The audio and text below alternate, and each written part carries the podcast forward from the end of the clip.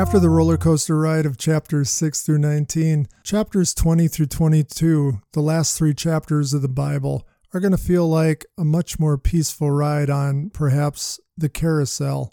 Chapter 20 opens with an angel holding the key to something called the abyss. Satan is bound for 1,000 years. That abyss is sealed up so he can't deceive the nations any longer. It will be after a thousand years he'll be released for a time. During this thousand years, those killed come back to life and reign with Jesus during these thousand years.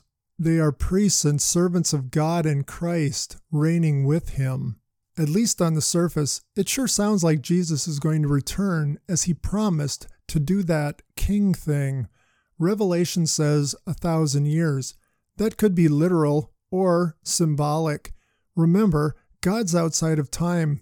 Peter wrote, A day is like a thousand years to God, and a thousand years like a day. So once again, we ask ourselves, is this God speaking God time or our time? This thousand year reign of Christ is termed the millennium. Will Jesus literally reign on the earth and raise those who've believed in God and Jesus to life to reign with him?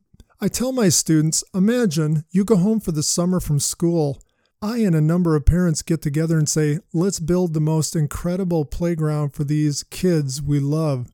So, all summer long, we turned the 10 acre playground of our school into the greatest fun fort playground you have ever seen.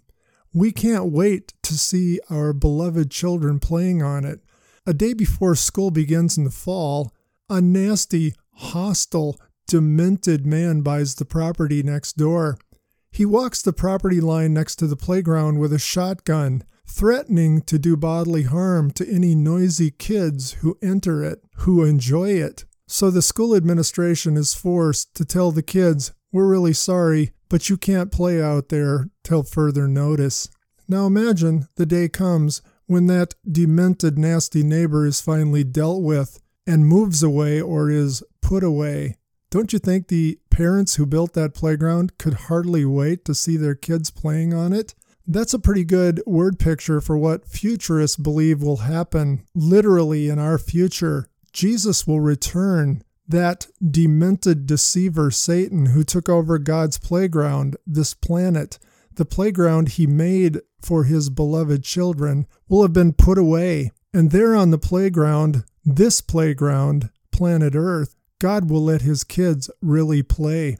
The Old Testament prophets spoke of time like this lions lying down with lambs, the desert blooming, people treated with justice and mercy and walking humbly with God, death and disease rolled back. So, what's with that releasing Satan at the end of this millennium or thousand years? Some would say there'll be babies born during this time. Why would Jesus release Satan to deceive the nations again? Probably to give those born during the millennium a choice. Will they follow Jesus or rebel? A choice like he gave Adam and Eve. Chapter 20 then introduces us to the next phase of the end of the story the great white throne judgment. We're told a book of life is opened and all people are judged. Every single person who's been given life and a soul stands before this throne. Anyone not found in the book of life is thrown into this same abyss or lake of fire, and death and Hades are also destroyed. That abyss or lake of fire is God's description for hell. Anyone with a tender heart would ask, why would God do this? Hell is one teaching of Scripture I wish I could get rid of, but we can't. Scripture states that when God makes a soul, it is eternal. So, what is God going to do with an eternal soul who will not turn to and love its creator, God? Like radioactive waste with an eternal half life, we have to be stored somewhere. The writer C.S. Lewis wrote much on hell, and he made several thought provoking statements. He said, The door to hell is locked on the inside. Not so much God keeping them in, but them keeping God out forever. He also said there are two kinds of people on this planet those who say to God, Thy will be done, and those to whom God says, Thy will be done. That metaphor of fire, where does it come from? Jesus used the metaphor of fires never going out and worms never dying. A fire that never goes out is one that has eternal fuel, and a worm dies when its food supply runs out. These are metaphors of the permanence of eternity. We've learned several other things about this final state in our study of the 66 books of Scripture. One thing we learned was hell has different levels based on knowledge and rejection of that knowledge. We also know that nobody, exactly nobody, will be able to accuse God of being unjust or unloving in being assigned there. In chapters 21 and 22, a new heaven and a new earth is described. The old earth passes away. We're told we will be with God and he will be with his people and we will dwell together. During this time, there will be no death, no mourning or pain. There won't be tears. He will have wiped every tear from our eyes. Tears and mourning and pain were old things, but he has made all things new. Jesus then describes a little bit more of what heaven will be like. It will be like a city, a bustling place of lavish community. John sees something like a new Jerusalem coming out of heaven from God. He describes its precious construction, its open gates, its perfection. There's no temple in this city. God is the temple. There's no need for sun. God is the light. There's no night. There's a river flowing through it and trees bearing 12 kinds of fruit, one every month. It will be abundant and rich and no longer under any curse. And best of all, God the Father and Jesus the Son of God will live in it. We will see their faces, and there will be no end to it. This begs the question what will this time, eternity, in this place, heaven, be like? The Apostle Paul answered that question this way unimaginable. He said, No eye is seen, no ear is heard. It's not even entered into the heart of man what God has prepared for those who love him. One of my favorite stories is a little boy who came home one day to his mom. He was about seven. He said, Mommy, what do you do on a honeymoon? She asked, Why are you asking? Because my best friend Billy's big brother's getting married to a girl, and they're going on a honeymoon. What do you do on a honeymoon, huh, Mommy?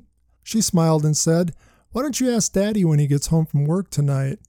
When Daddy got home from work, the little guy crawled up into his daddy's lap, gazed into his eyes, and said, Hey, Daddy, what do you do on a honeymoon? Daddy was a bit surprised. Why are you asking? Because my best friend Billy's big brother is getting married to a girl and they're going on a honeymoon.